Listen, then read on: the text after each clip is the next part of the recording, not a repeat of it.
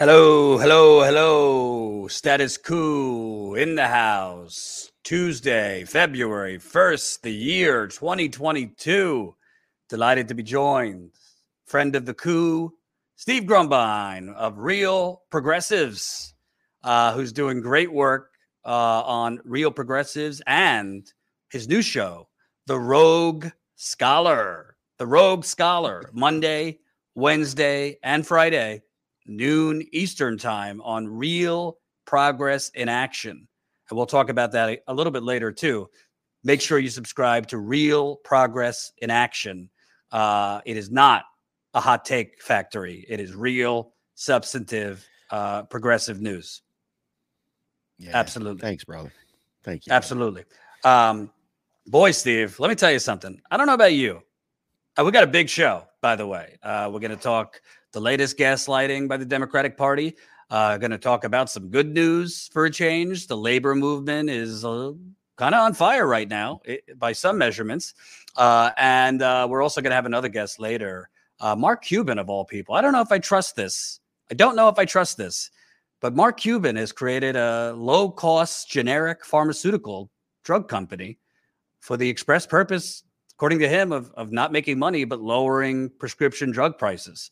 So we're going to have Michael Lighty on a little bit later. He is with the Sanders Institute, probably the top expert in the country, actually, on universal health care, Medicare for all. So we're going to talk to him about whether Mark Cuban uh, is whether this is real or not, uh, and, and, how it could help you, if it can help you on uh, prescription drug prices. But Steve, I don't know about you because you've worn multiple hats at Real Progressives.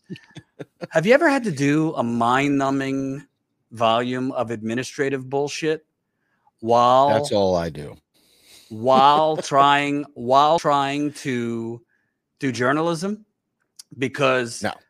literally literally for the most part today, I have done a mind numbing volume of tedious administrative shit because I don't have a, an assistant at Status Coup.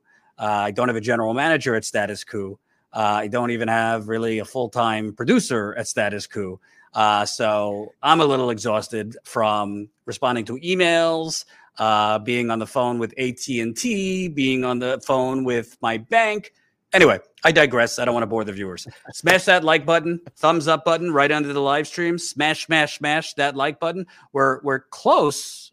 We're not. We're sniffing 128,000 subscribers. And by the way, to new subscribers who have signed up recently and old subscribers, just to remind you, if you want to get notified when uh, we're live, if you want to get notified uh, when we post shorter videos, make sure you click that bell on YouTube.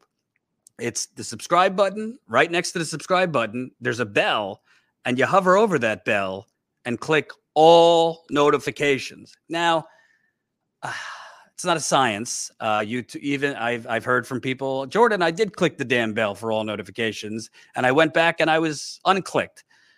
I don't know, uh, but if, if that's the case, make sure to go back and look.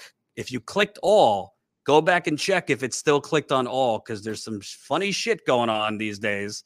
Well, for many days uh, with YouTube where they unclick the bell or unsubscribe you. But make sure if you're a subscriber, hover over that bell, click that bell, and then click all notifications so you will get all notifications for our live streams. We're back to live Monday through Thursday, five o'clock Eastern time, Fridays at four o'clock Eastern for happy hour and haters.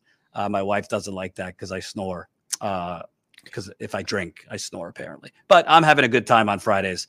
Uh, so we'll see you Friday at four o'clock. Steve, um, let's start with uh, the Chuck E. Cheese, Chuck Schumer, um, who, you know, the Democratic Party, uh, we talk about them a lot. Uh, we're very critical.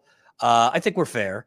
But uh, the Democratic Party is now trying their best because obviously Biden's polls are down this down under the water with the Titanic. Uh, it's not looking good for Biden. It's not looking good for Democrats in November. Um, so they're trying to sell the typical speech. You know, GDP is up, record number of jobs, blah blah blah blah blah.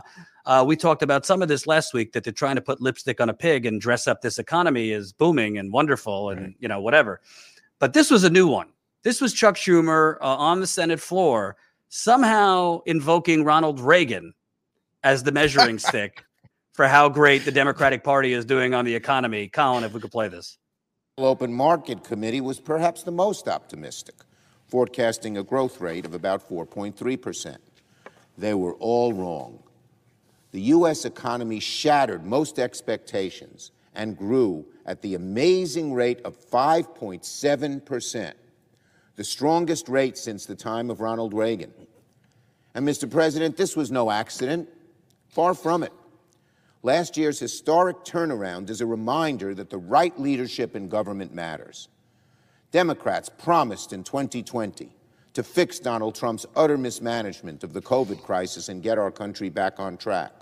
And a year later, after securing the strongest growth rate in, in decades, Democrats are delivering on that promise. After Congress passed the American Rescue Plan, I said, help is on the way. And that help is getting America back on a path to normal.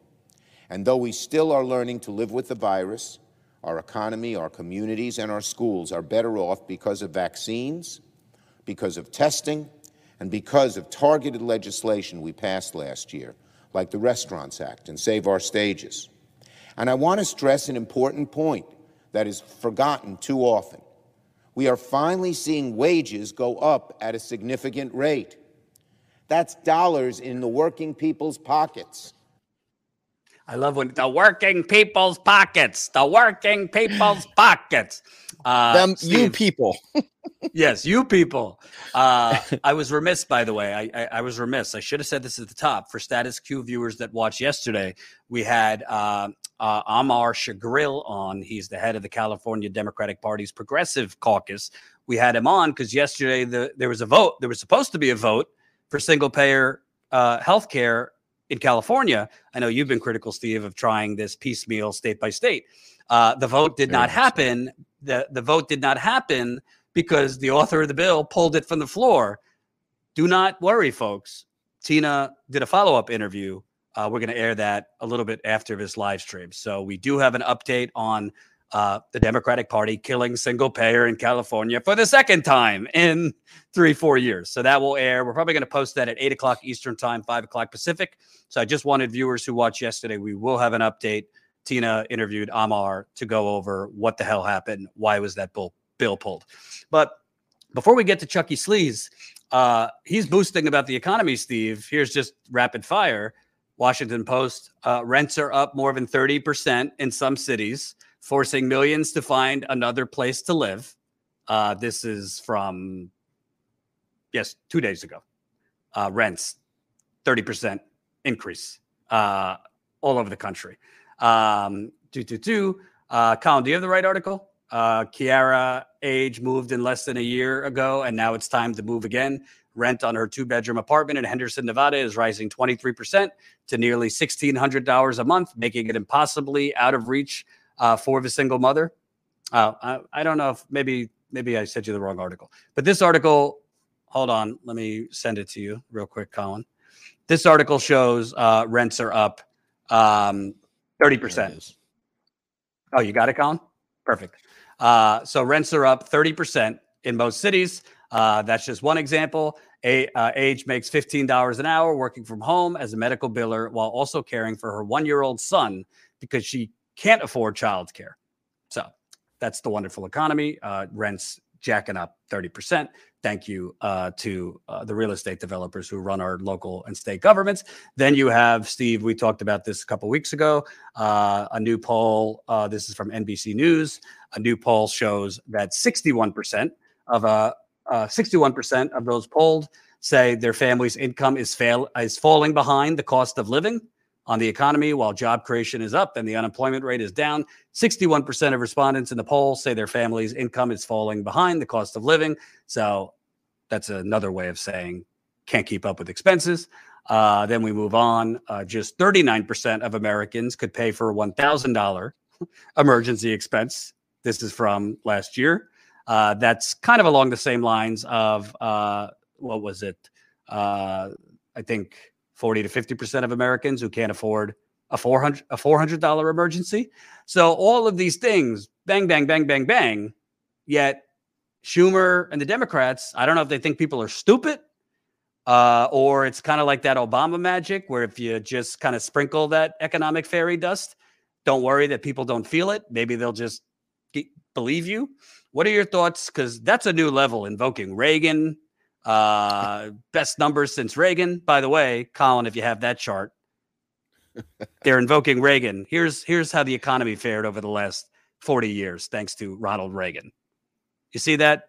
See that orange line at the bottom? It's the bottom 90% wage. see that top curvy line, 229%? That's the top 1%. So they're invoking Reagan, Steve. Uh, well, I don't know. 1980, what happened? He won. Well, Your thoughts? Well, isn't isn't this like the 12th uh, term of Ronald Reagan? I mean, apparently, haven't we just had a nonstop Ronald Reagan presidency? I'm not even joking. This is literally every election cycle. We have another Reagan come through the door. Different rhetoric, different whatever, different affect, same policies, same approach, same everything. When it came to this pandemic response, we've talked about this so often that I almost feel like you know you have to not be listening on purpose to not get this by now to, eh, to the to the world right? It's like they've obscured this so much. But the fact is is that most of the monies that were spent during the pandemic went to the top of the food chain went all the way up to the top. And what do people do that have more than enough money to pay their regular bills it goes into the market and it makes them more money right? A lot of these people are rentier class. They're out there renting their apartments or squatting on houses. They're driving the cost of rents up because they know that they can. And so, right here, right now, the same exact scenario where that balkanized view of society exists, where the haves are really, really raking it in big time, and the have nots are barely putzing through. I mean, a guy called me today to offer me a potential for another job. Now, I don't want it. I like the job I have, but I listened to him because why wouldn't you listen? And he offered me literally $2 an hour less than what I'm making in my current job. And I, I said to him, I said, is is this considered to be a good wage here he goes well this is the highest wage that they're allowing us to give now mind you this is the same position it's a contract position and there's a set wage and it is literally less money now than it was a few years back. How is that even possible? It, it's still a highly professional, highly skilled position that requires lots of certifications and everything else but yet now all of a sudden the wage this is two dollars an hour less than it was now no benefits no days off no nothing this is what they're replacing old work with is shit wages with shit benefits and and you're expected to be thrilled about it.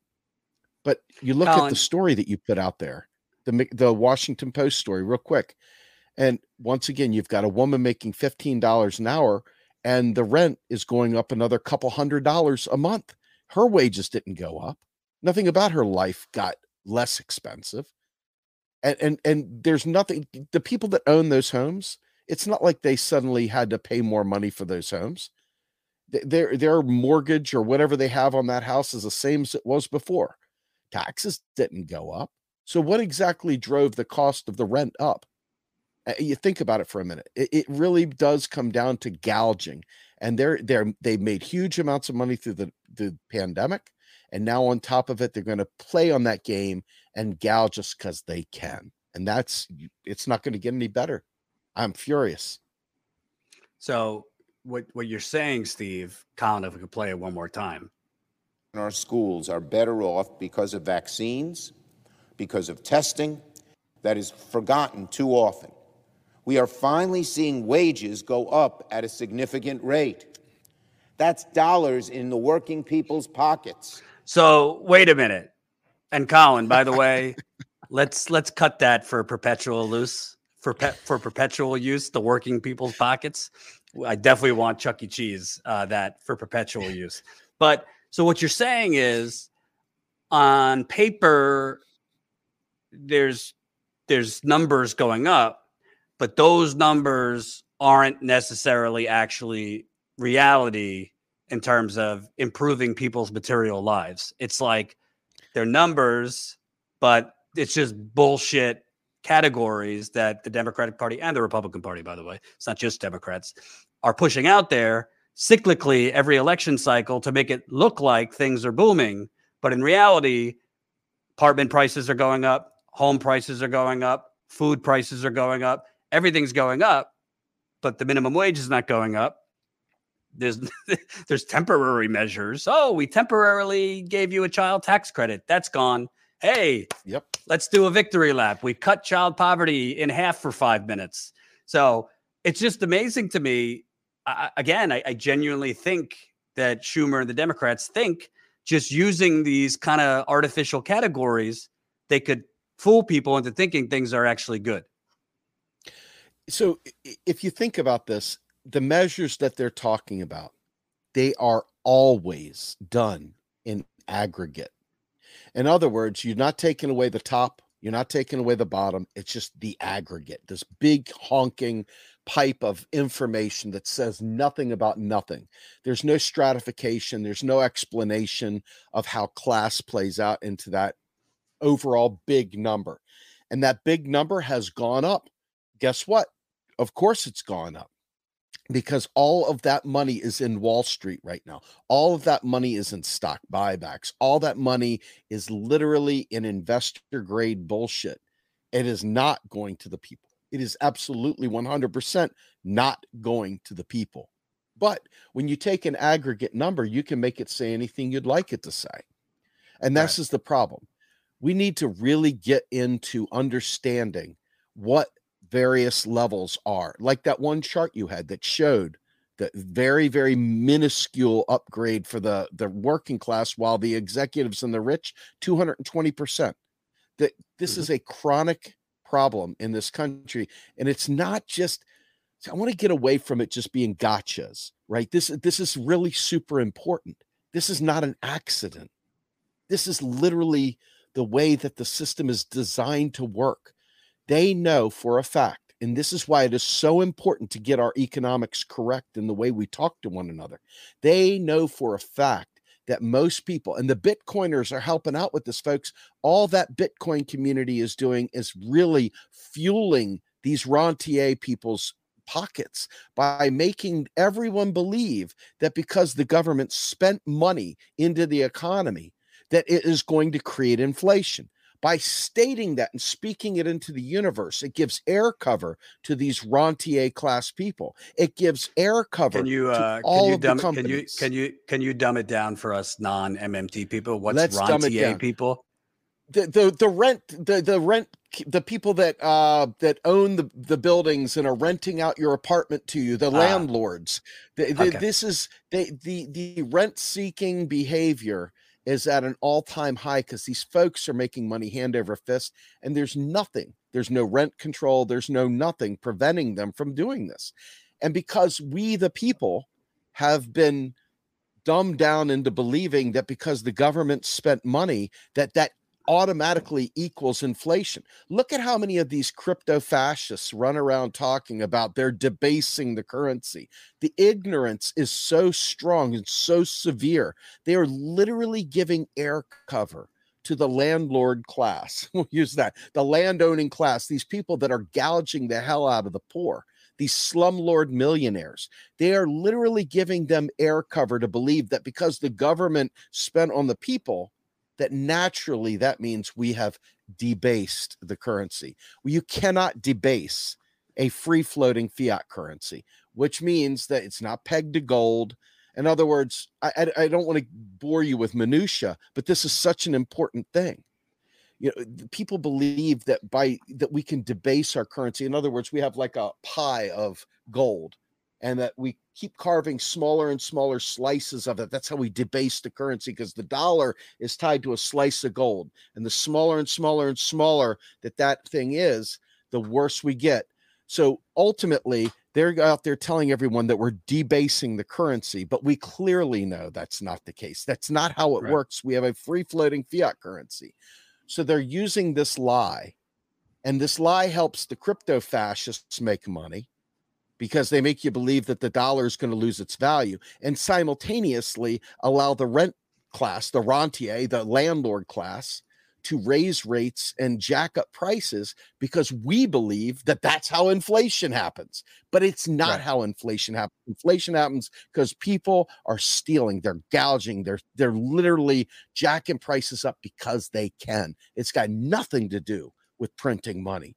And these liars on the crypto fascist side and the liars in the government and the liars that own the properties they're all in on it and this is the way the system is working and it, it's we're gonna have to do we're gonna have to do we're gonna have to do a separate show on just what crypto fascists are because I'm very intrigued. oh, intrigued. Absolutely, let's do it. I'd love, I'd, love to do, do that. I, would love to do crypto fascists because I, I don't lie, I don't quite get the crypto. I've tried to understand it; it's a little over my head, but I do, I am interested in, in the whole crypto fascism. The last thing I'll say on this topic is, you know, at the end of the day, it's not a coincidence that when economically uh, in a in a time far, far, far long ago, Steve, when there was a little more egalitarianism when the CEO did not make 300 times more than the worker bee, when one parent could work and the other one could stay home if they wanted, when families had enough money to maybe take a vacation, maybe have two cars, when there was, you know, wealthier people had uh, what taxes were higher on wealthier people. It is not a coincidence that during those times, let's say the 1940 mid 40s through the 1970s, where things were a little more equal. Um, mm-hmm. I mean, the parties that were presiding over that poll numbers were very high. Uh, the parties that presided over that economic uh, egalitarianism, for the most part, won elections, kept Congress. So I think the Democratic Party thinks that if they just continue sprinkling this fairy dust and point to GDP and the stock market, and they're pointing out wages are up slightly. Yeah, wages are up slightly but so is the price gouging and, and you know the United the uh, corporate Neanderthals uh, you know jacking up prices during a pandemic. Um, while by the way evictions are going on. Um, so I, I genuinely believe they don't get that if they would have done 15% of Build Back Better, like the major things, okay, they'd be doing a lot better right now. If they would have done one or two executive actions, I'm talking Biden, that would have helped people oh, economically, lowering prescription drug prices, whatever it is. Uh, things would be a lot better right now in polling, in um, you know, looking ahead to the midterms. They just don't seem to get it that they don't they they could actually do it and win elections and not have to rely on the donor money if they actually did these economic things. The problem is, as we always talk about, they don't want to do it because their donors will not allow them to do it your parting thoughts on uh, that topic. I, I, think you nailed it. I, I think it's not just the the donor class. I, I think that you, you figure each of these parties, forget the elected officials, the party Illuminati, the the whole uh the big wigs within the party, right? These guys are all like freaking seasoned lobbyists and seasoned policy wonks. They understand what the people want. They do know this stuff. This is not like some secret to them. The fact is, is that they are not there to serve that. They're there to obscure that they're doing that while simultaneously not doing that. And and and this they're not dumb. I mean, I I refuse to give them a pass that they just don't get it. Like they're just clueless. They just don't get it. They freaking get it. That's why Schumer's up there praising Ronald Reagan because this is the only way that they have to obscure. Hey, we're growing just like it did under Reagan. Well, eh, let me replay everything you ever said about the economy under Reagan. Let's let's get a nice, you know, playlist of Schumer's comments about Reaganism over the years. I mean, this is a convenient like, hey, let's point to this because yeah, the economy is growing. Technically, all GDP is just indiscriminate growth but it's not growth for the people. It's growth for the rich. It's got nothing to do with regular people. It's that aggregate pipe. Always remember when they talk about GDP, they're talking about aggregates, and aggregates can tell you any damn thing they want without giving you the specific stratification. Trust me on this, man. And one more time, Colin, if you could put up the income inequality chart. So the next time uh, the Democrats gaslight you, invoking, oh, we're doing, we, we haven't seen these kind of numbers since Ronald Reagan. well, here's your booming economy over the last 40 years. I don't know. What happened in 1980? Did Ronald Reagan win the presidency? Because it seems like 1980, 1981, all of a sudden that line went up on steroids. And by the way, the Democratic Party was moving right under Reagan and was on board with a lot of this pixie dust, trickle down voodoo bullshit. And then the Democratic Party under Clinton moved further right. And all that income inequality kept going up. The one thing that's steady, steady, Steve, it kept going up during war. It kept going up during uh, after 9 11. It kept going up after the collapse of the global financial crash. And it uh, has kept going up under Democrats and Republicans. So it seems to me their definition of the economy booming is very thwarted compared to reality of that chart. Well, it depends Absolutely. on who they're talking about, right? It depends yeah. on who they're talking about. For some people, it's really kicking some serious ass. Let's just be Absolutely. fair. It ain't kicking Absolutely. it for regular Jane and Joe six pack, though. That is true. Uh, let's uh, before I move on to the next topic, folks, please smash that like button. It's right under uh, the video, the thumbs up button. Uh, share this live stream to get it out to more people. We know YouTube, you know, occasionally uh, does not like to distribute our content. So please, please press that like button. I just want to give a quick shout out, by the way, because we're still getting uh, new Status Coup member signups. So I'm excited about this. We need to keep growing and keep getting new signups. So welcome uh, new Status Coup member Stephanie, Tony, John, and uh, Layla Charles. So that's four new members just today. I think we got another patron too. But statuscoup.com slash join. Sign up for five bucks a month. That's 16 cents a day. You could support our investigative reporting and our on the ground reporting, which I'm hoping to get back on the ground in the next few weeks uh, as COVID cases go down. But we need you. We don't take we don't take money for the big banks, the fossil fuckers, big pharma, big real estate, Silicon Valley, the military industrial complex, Chuck Schumer. We're funded by you and for five dollars a month, we're also, by the way, seeing uh, we're seeing a lot of members actually increase their membership. They started at five dollars a month, and they're choosing to go up to ten dollars or other higher levels. So that we love to see because, as you know, Steve, it ain't easy to actually fund investigative or on the ground reporting without selling out and taking easy corporate money, which we have not and we will not. So please, please, statuscoup.com slash join five bucks a month, or you could sign up at the higher levels. Uh, if you, by the way, for new members, if you missed uh, our members call, because we do a monthly members call through Zoom, we did it last week. Uh, new members, you can rewatch it. It's under the members section on statuscoupmember.com. Uh, you could watch the old the members call from last week. Steve, uh, I want to move on because they're I don't know. I don't want to oversell it, but there's some movement here in the labor movement this serious movement going on in the labor movement. Uh, let's start with uh, Starbucks.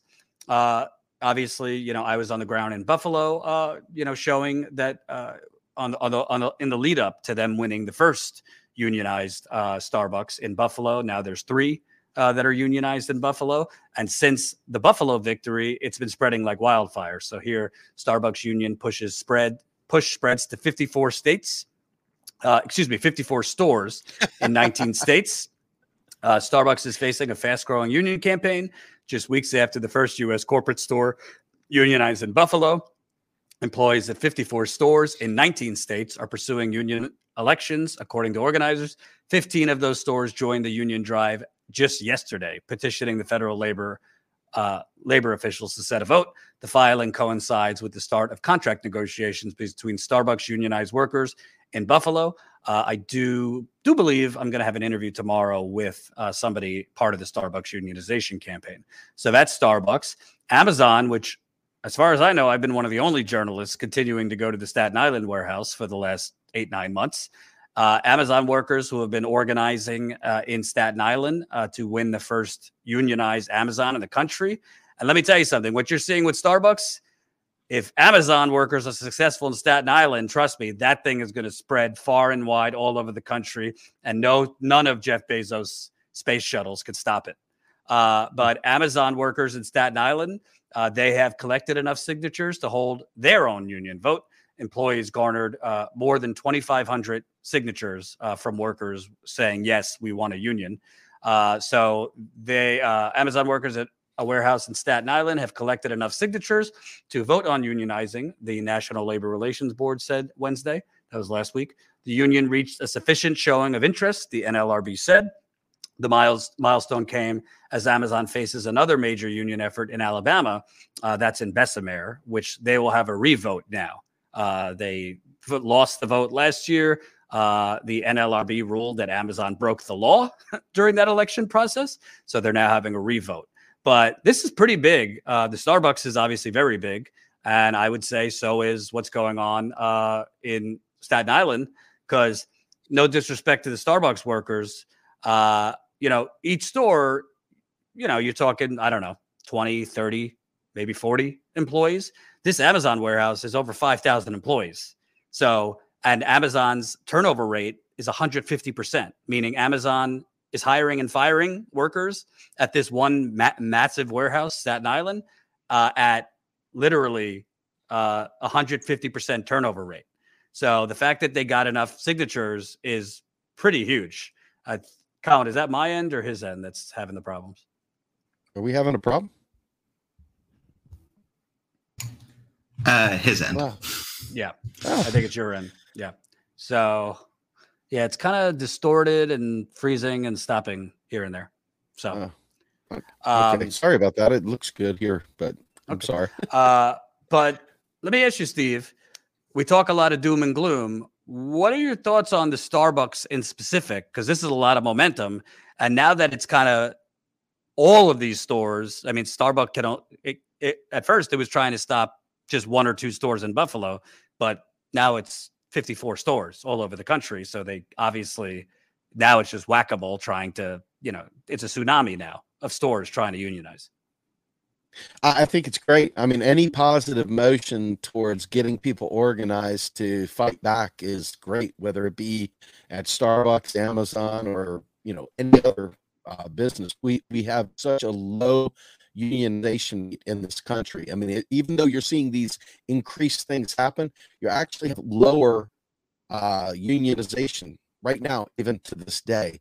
So it's a real challenge, to be fair. Uh, but it's it, obviously anytime you can see labor organizing, uh, irrespective of political party, irrespective of race or or gender, coming together as workers as as the 99% and organizing that's a very good thing. And uh, you know I, I, believe very strongly that uh, unionization um, and and uniting labor as a whole is probably our best bet at actually making a difference going forward uh, because clearly getting behind the blue team or the red team isn't getting us anywhere. It's going to have to happen outside of the two parties. It's going to have to happen in some other way. And i imagine uh, as long as the unions don't get too cozy with the Democrats reliving some old past glory that doesn't exist anymore.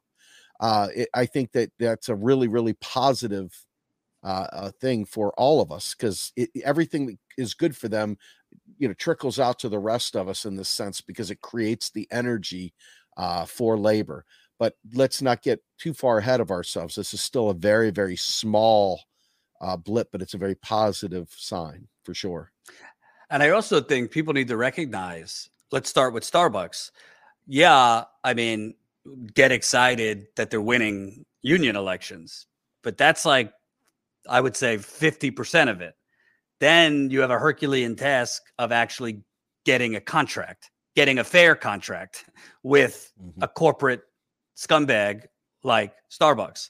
So right now, the first unionized uh, Starbucks in Buffalo, they're beginning the process of trying to get go to the negotiation table with Starbucks. And I can tell you just from sources I have, they're kicking and screaming Starbucks. So they have to, by law, recognize them, but that doesn't mean they have to, by law, work in good faith and uh, quickly work to do get a contract going. Uh, so you know, it remains to be seen what will happen as far as how quickly a contract will come for the first unionized store, what that contract will look at, and just because they lost the union vote doesn't mean they're, they're not going to try and screw the workers on, on a contract. Fortunately, with these Starbucks workers, they have experienced uh, old union hands working with them. Uh, these ones are not the corrupt union hands. Uh, so that's good. I wanted to also bring this up, Steve, because I don't know if this is like real or not, but some Democrats are actually trying to pass legislation to protect striking workers and their health care. So uh, this is from Politico. A group of House Democrats plan to introduce legislation Wednesday blocking employers from cutting off striking workers' health care benefits. Uh, Congresswoman Cindy Axne will lead the effort along with Congressmen Steve Cohen, Linda Sanchez, Bill Pascrell, Brian Higgins, Jim McGovern, and Nikema Williams.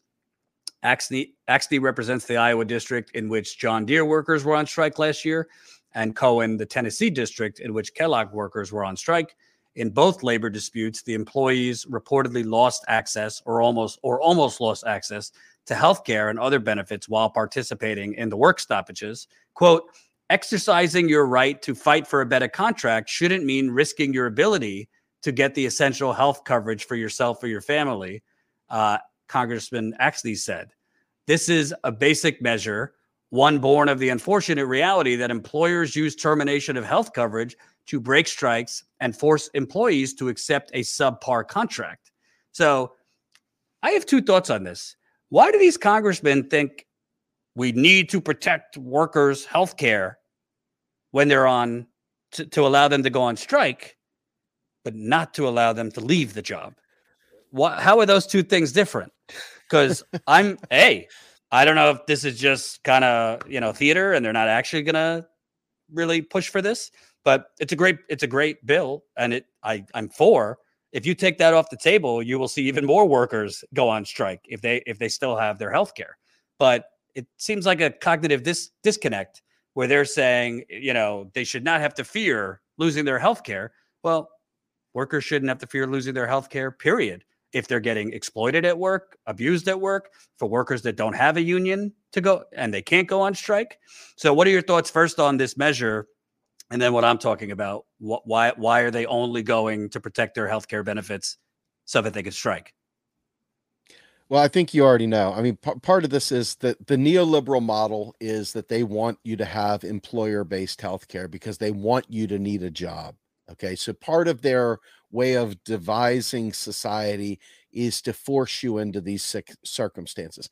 They know that if the companies can literally cut you off, then that is going to make people even more willing to fight for single payer health care. They're going to be more willing to fight for universal health care to avoid employer paid, uh, eh, to take that power back away from employers. Uh, eh, but that's the neoliberal model.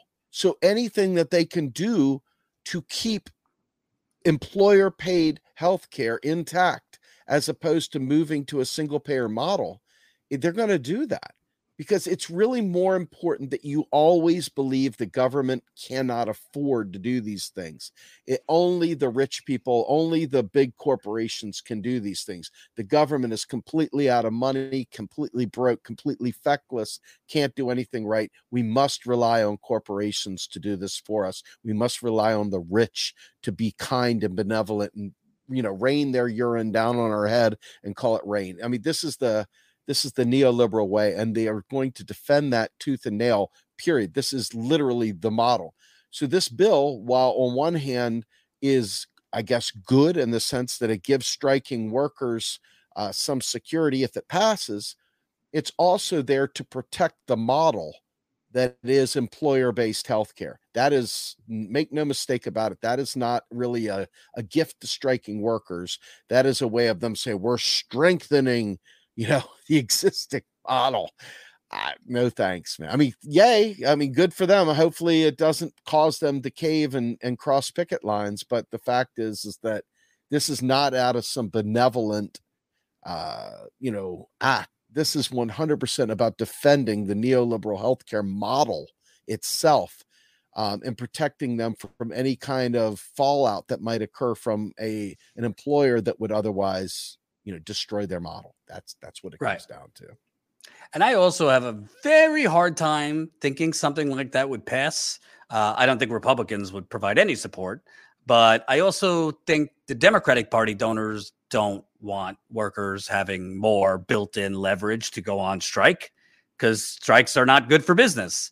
Uh, so hey i mean if these congress people are serious about doing it you know points for them for at least proposing it because uh, you you would see. I mean, I could tell you uh, when I was on the ground in Iowa covering the John Deere strikes, that was one of the main things workers were telling me that they were stressed about.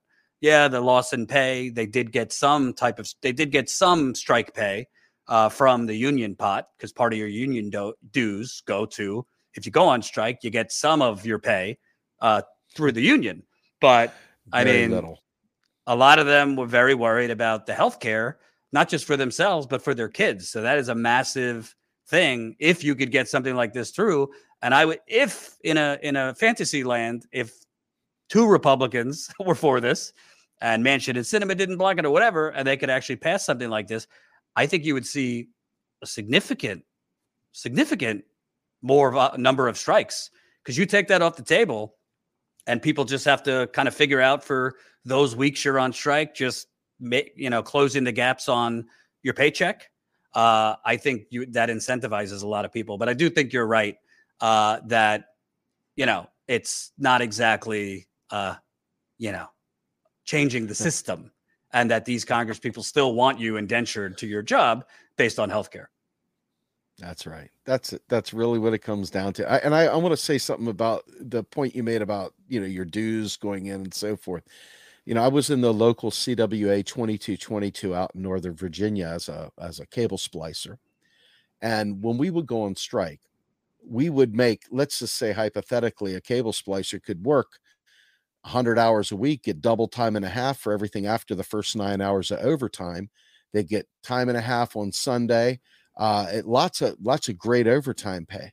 But when it came time for the strike, they give you 200 bucks uh, uh yep. it's you ended up having to go deliver pizzas at you know Domino's or something like that. You had no choice but to pick up a part-time job uh, to survive that.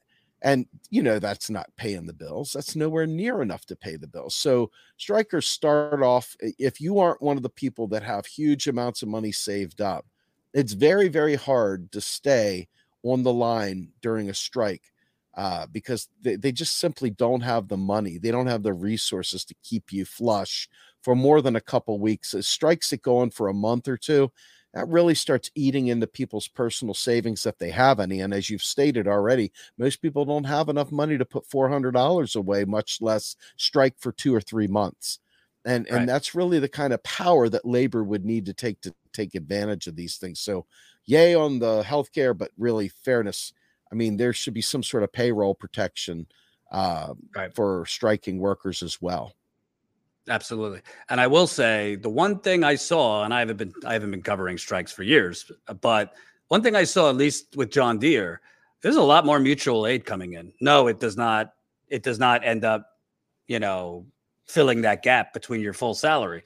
But there was a lot more mutual aid coming in, particularly in Iowa at those John Deere picket lines uh, donations coming in, food being sent, uh, even people rotations of babysitters for childcare so that the strikers could be out on the picket lines. That does not close the gap. But I think if you see more strikes and you see more union drives and you see more victories, mutual aid just organically amplifies from that solidarity. Uh, you know, some of these uh, strikes have had GoFundMe campaigns. No, that should not be. That should not be the policy. They they should be able to go on strike and get most of their pay and health care. Because if if technically we are a labor country, which we're not, but they you know the politicians say we are, it should be you, sh- you should be able to go on strike, uh, and the companies would w- want to uh, rectify and come to a deal a lot sooner if they still had to pay the workers. so um, yeah, it's just I'm I'm very very encouraged. I don't want to oversell it, but I am encouraged the Starbucks thing is big. This Amazon thing to me is very big because not to discount, you know, these 50 plus stores. If you get one Amazon factory in America unionized, especially this one, which is the size of 15 football fields, if they can't stop it in Staten Island, the Staten Island warehouse, and I've been there many times covering it.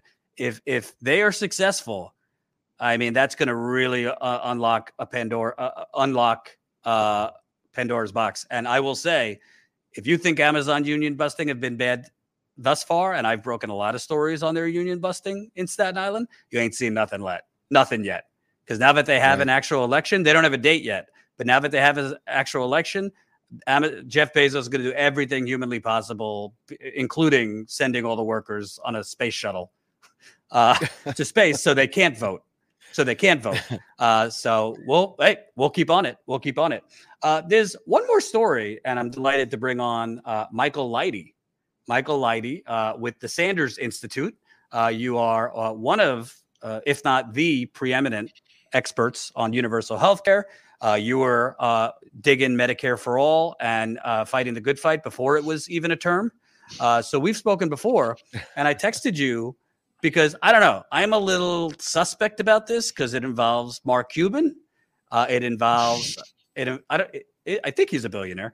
It involves a billionaire, and there's not really many billionaires that are genuinely when they say they're trying to do philanthropy or something good that that's the actual purpose. But let's just give the facts here.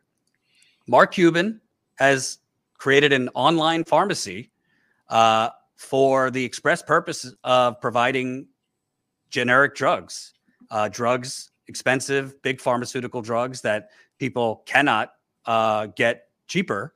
Uh, this company that he's launching is proposing is finding a way to offer uh, drugs at significantly, I'm talking drastically less money uh, Mark Cuban's announcement over the weekend of an online pharmacy selling over 100 generic drugs at near cost was totally unexpected, but will likely be welcomed by millions who struggle to afford medication. The billionaire told TechCrunch that the business model is re- refreshingly simple lower prices, reduce patient stress, and that will lead to more customers. Shock. Interesting. The cost plus drug company aims very simply to provide as many common medications as possible in generic form as low at, at as low a price as possible, all cash, no IP deals, no insurance company, just buy pills for what they cost to make plus 15% to cover overhead. Ask about asked about the return on investment, Cuban admitted there isn't much to speak of by design. Quote, I want to be above break even while maximizing the number of people who could afford their medications. Shoot, I would be happy if we could make a little, but push pricing of generics sold elsewhere down significantly. So, Michael, we'll get to the fact that this obviously doesn't change the system, but just on what Mark Cuban's company supposedly does, uh, what are your initial thoughts? Because it sounds like an amazing thing. Uh, I don't even know how Big Pharma. I mean, I would have thought Big Pharma would be doing everything they can to stop this. But what's your initial thoughts on what he's doing? Well, it's very positive. It's, uh, of course, getting people lower price prescription drugs is a good thing. And I think that um, the fact that he's not selling prescription drugs with the primary motivation being profit, which is true even of generic companies, let alone the brand name manufacturers and distributors, is a positive because, of course, we've got way too much market uh, for profit incentives and dynamics in prescription drugs as we have in the entire healthcare system. So, on principle, it's a much better approach. Lower prices, focus not on profits, but on a broad uh, base of folks, uh, serving a broad base of folks who need it. So that it's certainly in that sense a positive. Does it still in it try to solve the problem through a market-based approach? Yes, it does. And that's unfortunate. But again, when you take the profit motive out of that, it kind of uh, balances the equation somewhat more favorably, I think. And when he's saying, uh, you know, the simple, simple, simpleness of it, yeah, if we make it affordable, we think we'll just get more customers. We'll have so many more customers. Right. Let's say this was significantly successful, and I, I think it could be. Would that would that do a lot of damage to big pharma? And would big pharma have to start lowering its prices? How do, how do you think that dynamic would play? I think it would do damage to the generic sector. But keep in mind where the big money is, is in brand name and especially specialty drugs. The ones you see marketed on TV are the ones that they make a lot of money providing manufacturing and, and selling. So something like Trulicity, for example, a high-end diabetes drug that gets a lot of airplay uh, on TV and commercials, you try to buy that just out of pocket on a monthly basis, and it's thirteen hundred dollars. This isn't going to impact that. It's not going to impact the big name drug manufacturers. It's going to put pressure on the generic uh, sector. And in that sense, it's low hanging fruit because that's not where really the big money, the big profits, the big spending is. So I, I think it's going to be limited in terms of its impact on the pharmaceutical industry in general, and especially on the big name uh, players. And you know, as he's as he's doing this, uh, Colin, I sent you this before. I don't know if you have it, but this is from the Wall Street Journal. Drug makers raised prices by 6.6% on average early this year. So that's just this year. Right. Drug 6.6%. The companies kept most increases in the single digits for another year as Congress explores measures to curb high costs, which we've been hearing that for the last 20 years that they're going to uh, curb a higher cost, but drug makers raised list prices by an average of 6.6% in the first few weeks of this year on cancer, diabetes, and other prescription medicines, sticking with more moderate increases while lawmakers scrutinized uh, pricing practices. So basically, it sounds like you're saying what Cuban's company is doing, it's going to address a lot of important drugs that people use, but not the most type of specialty drugs that he can't get his hands on. Right. It's gonna. It's not gonna have, as we were suggesting, a systemic, you know, change at the fundamental level about what we actually need to reorient the availability and cost uh, and lower the cost of prescription drugs. It's not going to change at the systemic level, and it's probably not going to impact the major manufacturers uh, and big drug companies.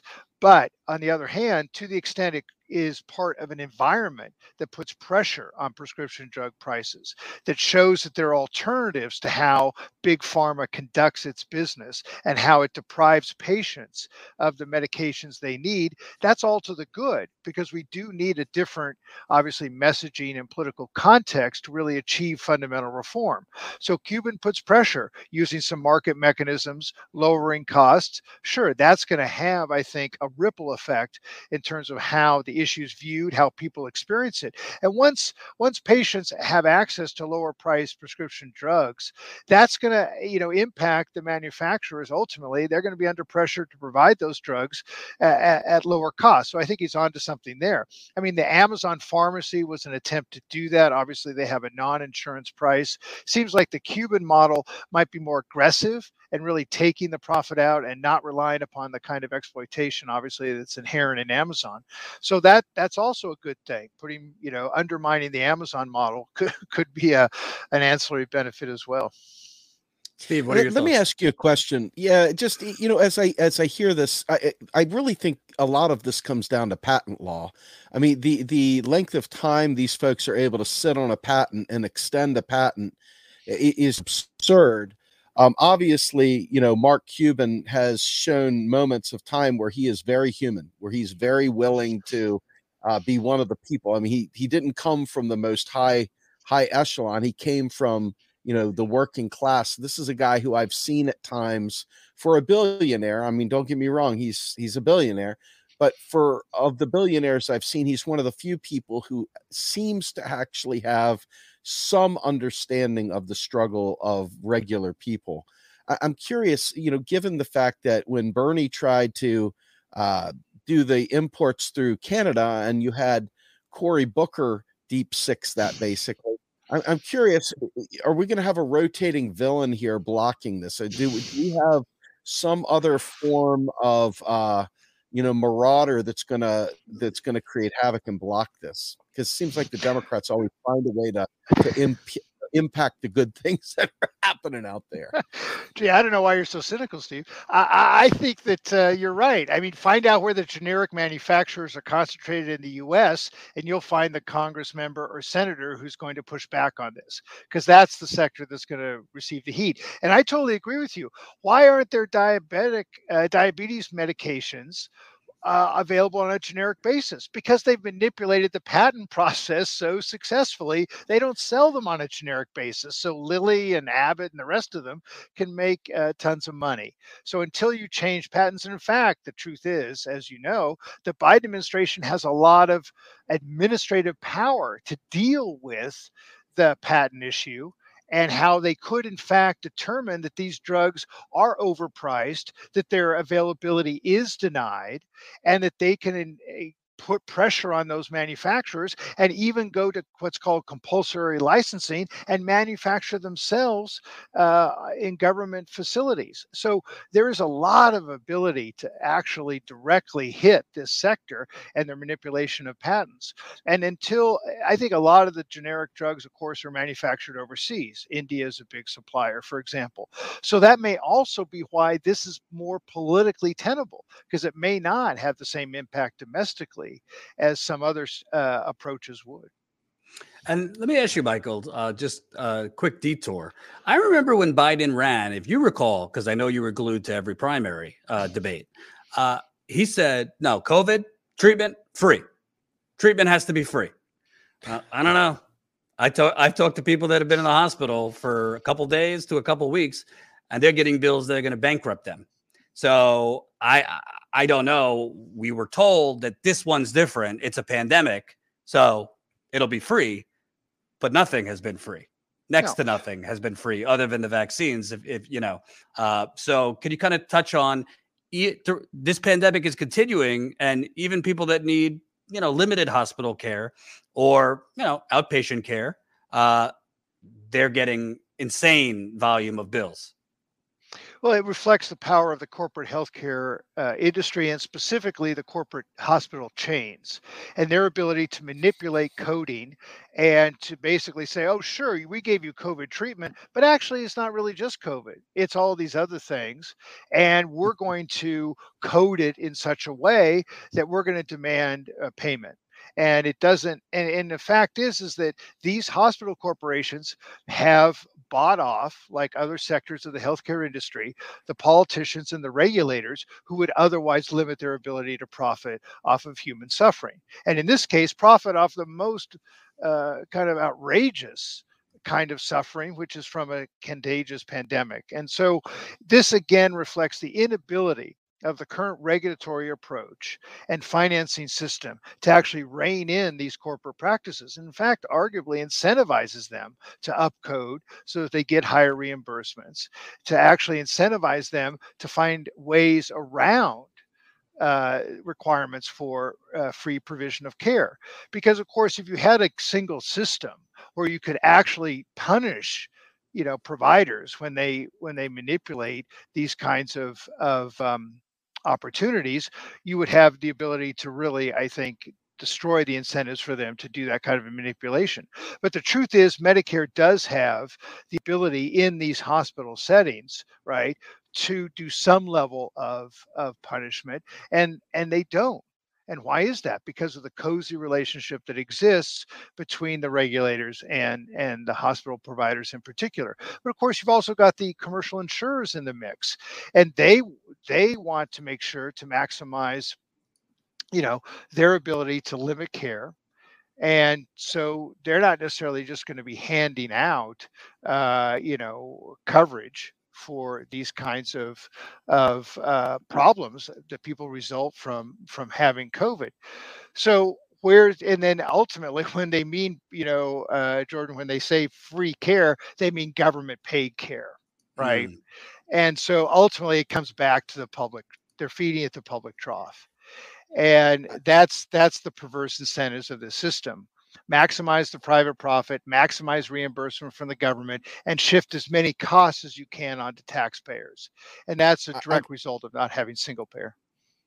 I, I got to ask you this because you know I, I talk a lot with a gentleman named Bill Black who brought down the Keating Five as auditor number one. Uh, just a brilliant man, friend of Bernie, friend of the gang. I am curious here.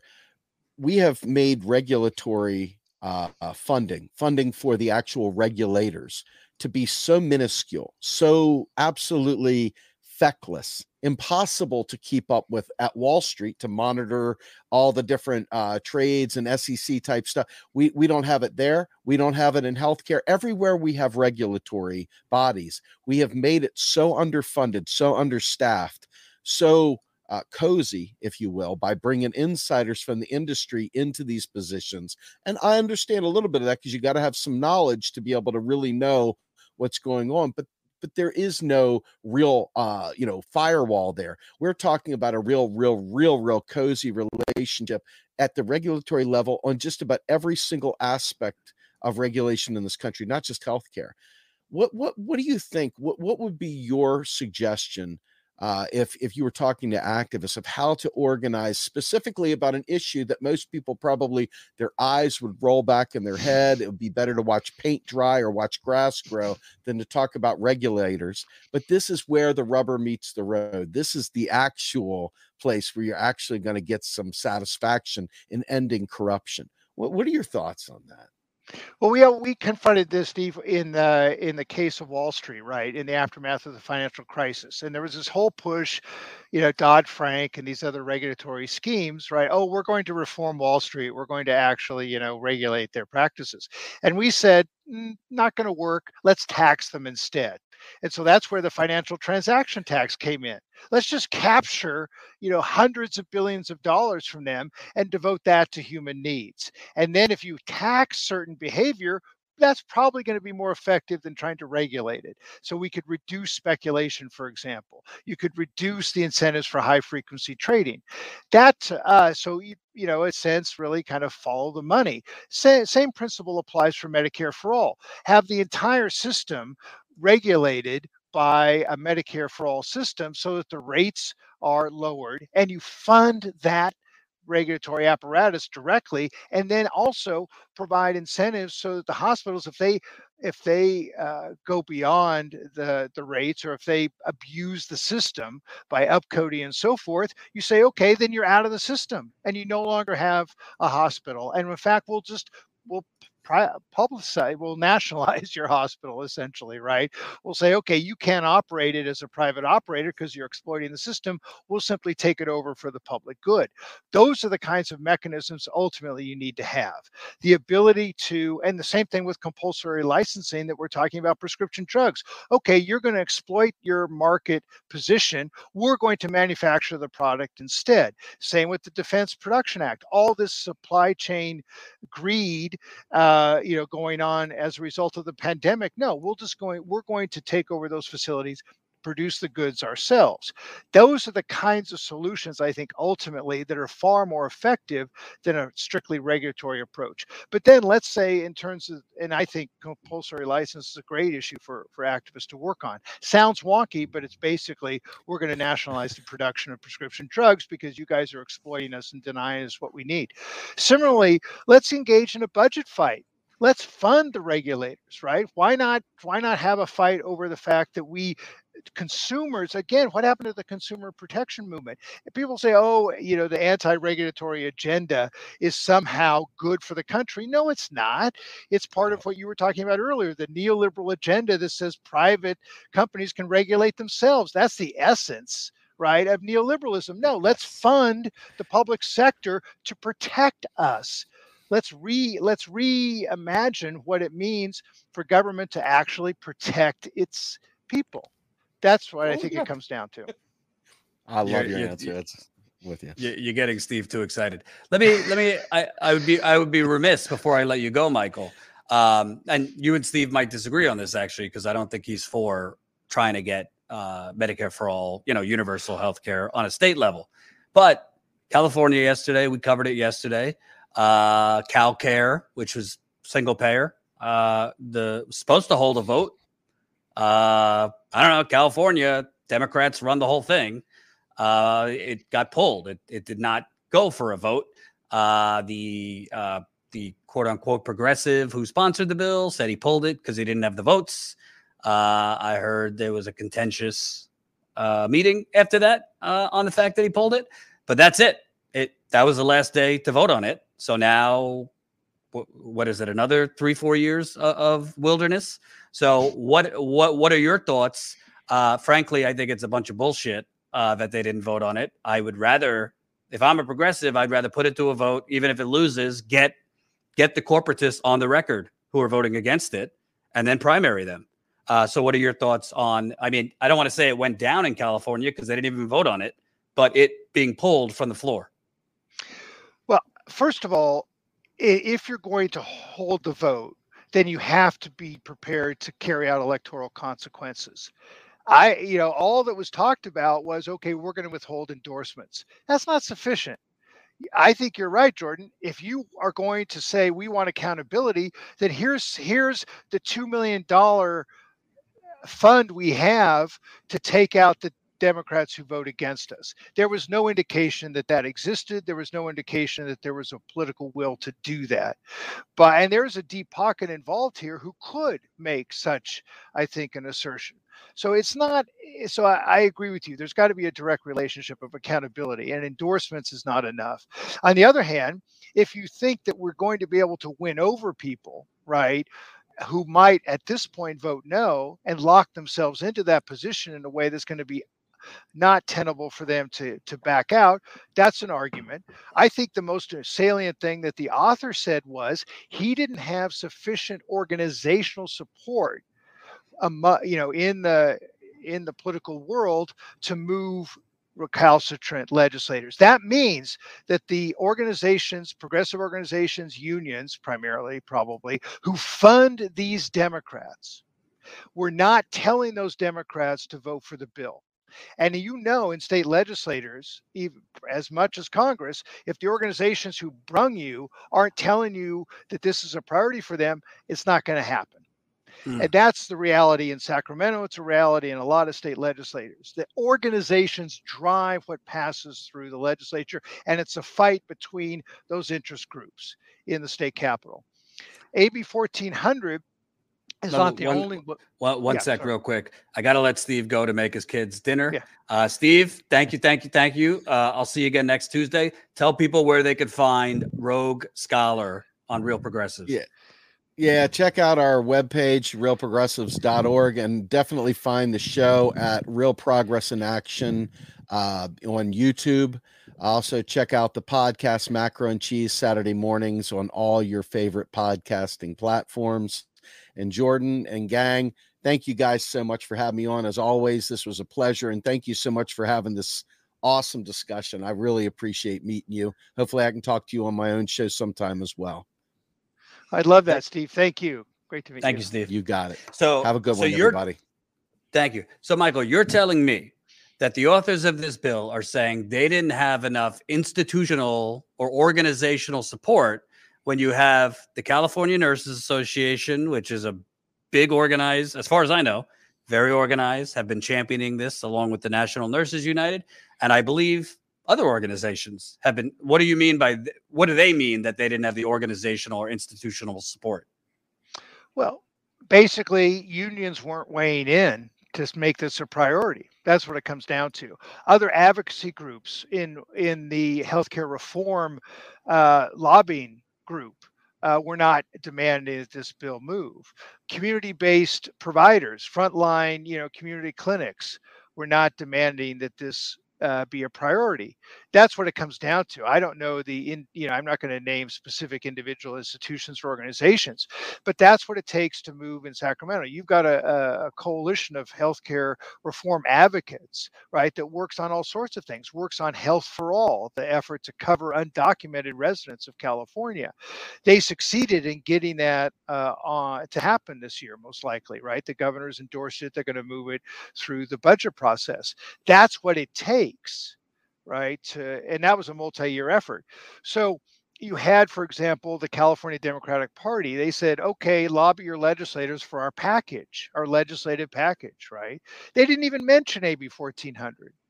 The California Federation of Labor was not engaged in the last you know minute uh, lobbying blitz in part because there were unions in the in the labor federation who had some questions about the policy uh, impact of AB 1400.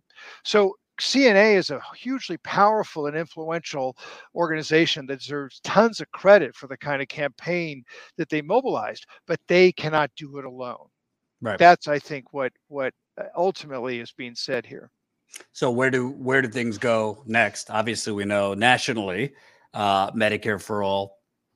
Uh, right now, uh, there's not any momentum for that. But on the state level, uh, where do activists go, whether it be in California or elsewhere, elsewhere, if they're fighting to get single payer uh, enacted? I I'll be honest, it's it's pretty Debbie Downer. If it's not going to happen in California, California, uh, it's pretty challenging elsewhere. Then Well, first of all, let's remember what AB 1400 did. They took some amendments in the last week so that it established, it ultimately became a bill that established a board that appointed by the governor and the legislature that would carry out a fiscal analysis and present uh, and and engage with the federal government uh, for the necessary support and, and money, and then present a report on the fiscal viability of the program and an eight-year funding plan, and then that would be reviewed by the legislative committees and ultimately would require another vote of the Assembly and Senate by July 1st, 2024, and a vote of the people at the ballot in order to be implemented. So it's not the case that passing this to the Assembly and then the Senate and getting signed by the governor would enact CalCare. That was not on the table. What was on the table was the intent to go through a process that could come up with a program that could then be approved by the legislature and the voters. So that's number one. Let's be clear right? And that wasn't going to happen before uh, November of 2024 in the case of a ballot initiative. Secondly, we've got the Healthy California for All Commission, which is going to deliver a report in April. They're moving toward a plan for uni- what they call unified financing, what we call single payer. They've published reports that show the fragmentation, waste, and huge cost of the present system. That's the context for putting an alternative financing program in place. You say the current system is going to cost $517 billion. The California Republican Party said single payer is going to cost 400 billion. Hmm. Sounds like a deal to me. Let's put the taxes in the context of how the current spending of individuals and businesses is the greatest burden they face. That's the context in which to put public taxation. So we're going to be able to build on, I think, that report and move. Let's get everyone covered in, in health for all. Okay, it's not adequate. Let's unwind the privatization of the existing public program known as Medi-Cal, Medicaid, so that it doesn't just be, again, feeding at the public trough for profits. Let's establish uh, a state healthcare budget rate setting authority, and other cost control mechanisms, which we're going to have to do under single payer. And most importantly, let's get authorization to engage with the Biden administration and get the full federal support and resources we need. And then we can f- figure out how much California has to finance it. All those things can still be done. Let's do them. And let's build on the infrastructure that's been the grassroots infrastructure that was created with CalCare and then get the organizational buy-in. That's what we've been focused on is building the organizational capacity, right, that can actually win this. Well, question also is a uh, the institutional uh, money that was flooding these politicians to vote no. Uh, so you could have a lot of organization organizational support, but if they if they are more threatened or they or they find the trade-off more lucrative, yeah, I'll take my chances, you know, pissing off union A, union B, this and that. I'm going to go over here and take this money and, you know stick with stick with the usual suspects. Uh, that's that's a hard thing to overcome. The other thing is you mentioned federal support from the Biden administration. I mean, this is a president who said if Medicare for all passed Congress, he would veto it or he wouldn't sign it. So do you do you actually see support from the Biden administration? I mean, I mean, Republicans at the moment look like you know it might not. Democrats might not have complete control either. So, if it gained momentum in California, do you actually legitimately see the Biden administration working with California to implement this? Well, Assemblymember Kalra met with representatives of CMS, which is the agency that that determines uh, the approval of, of federal waiver applications, and they indicated that they would work with him to come up with federal support. This is purely an administrative act, mm-hmm. and it doesn't actually implicate. Uh, I agree with you. There's their opposition to federal Medicare for all. I think ultimately this is a political strategy to to move it and win it federally. I do think that, but it is not in the immediate term something that would you know threaten their their current position. So in that sense, yes, I think they would be supportive, and I think they would want to see California do what California wants to do. It is obviously a trove of Democratic money and votes, right? In terms of combating the industry campaign, that's where you know advocates, uh, activists need to be clear about what a ballot initiative is going to mean. It's going to mean hundreds of millions of dollars against us. So how do we, in the meantime, build the organizational support, the resource base to compete on the ballot, right? When you got a major campaign like that fought on TV. And one of the key things is to get those deep pocket philanthropies that have been dedicated to universal health care, but have not clearly weighed in in support of single payer. How do we get their engagement? How do we get their money involved in this fight? And and that I think is a is a key reason why the Healthy California for All Commission, if it points toward single payer, is a way to bring in some of those deep pocket institutional players that have been on the sideline for single payer but claim to support universal health care. Let's put their mm. feet to the fire and engage them. And once you put those, that kind of money in play, then you're really talking about a much more level playing field when it comes to a ballot fight. I'm not saying that's automatic. I'm not even saying it's definitely going to happen. What I'm saying is, is that there are concrete steps that can be taken to make it more likely. Michael Lighty, uh, thank you very much. By the way, to the audience at eight o'clock East, around eight o'clock Eastern, so in less than two hours, we'll be posting. Uh, Tina Desiree Berg did a follow up interview with Amar uh, Shergill, He's the head of the California uh, Democratic Party's uh, Progressive Caucus. So Tina interviewed him uh, this morning on the vote being pulled and kind of the next steps. So we're going to be posting that probably at eight o'clock Eastern time right here on the channel. So if you want the skinny on what actually happened, not you know, not that you don't know what you're talking about, but obviously uh, the Progressive Caucus in California were very instrumental and in pounding the pavement to get to pass this. That's who you were referencing. You know, they were threatening to pull endorsements, this and that, to people, to assembly members who voted no. So we'll have that interview, posting it uh, at eight o'clock Eastern. Uh, thank you, Michael Lighty, uh, uh fellow with the Sanders Institute, uh, expert, uh, one of the top experts, I'd say, on Medicare for all, universal health care, been fighting for it for many decades. thank you for joining us. Thank you so much, Jordan. Really appreciate it. Great to see you again. Absolutely.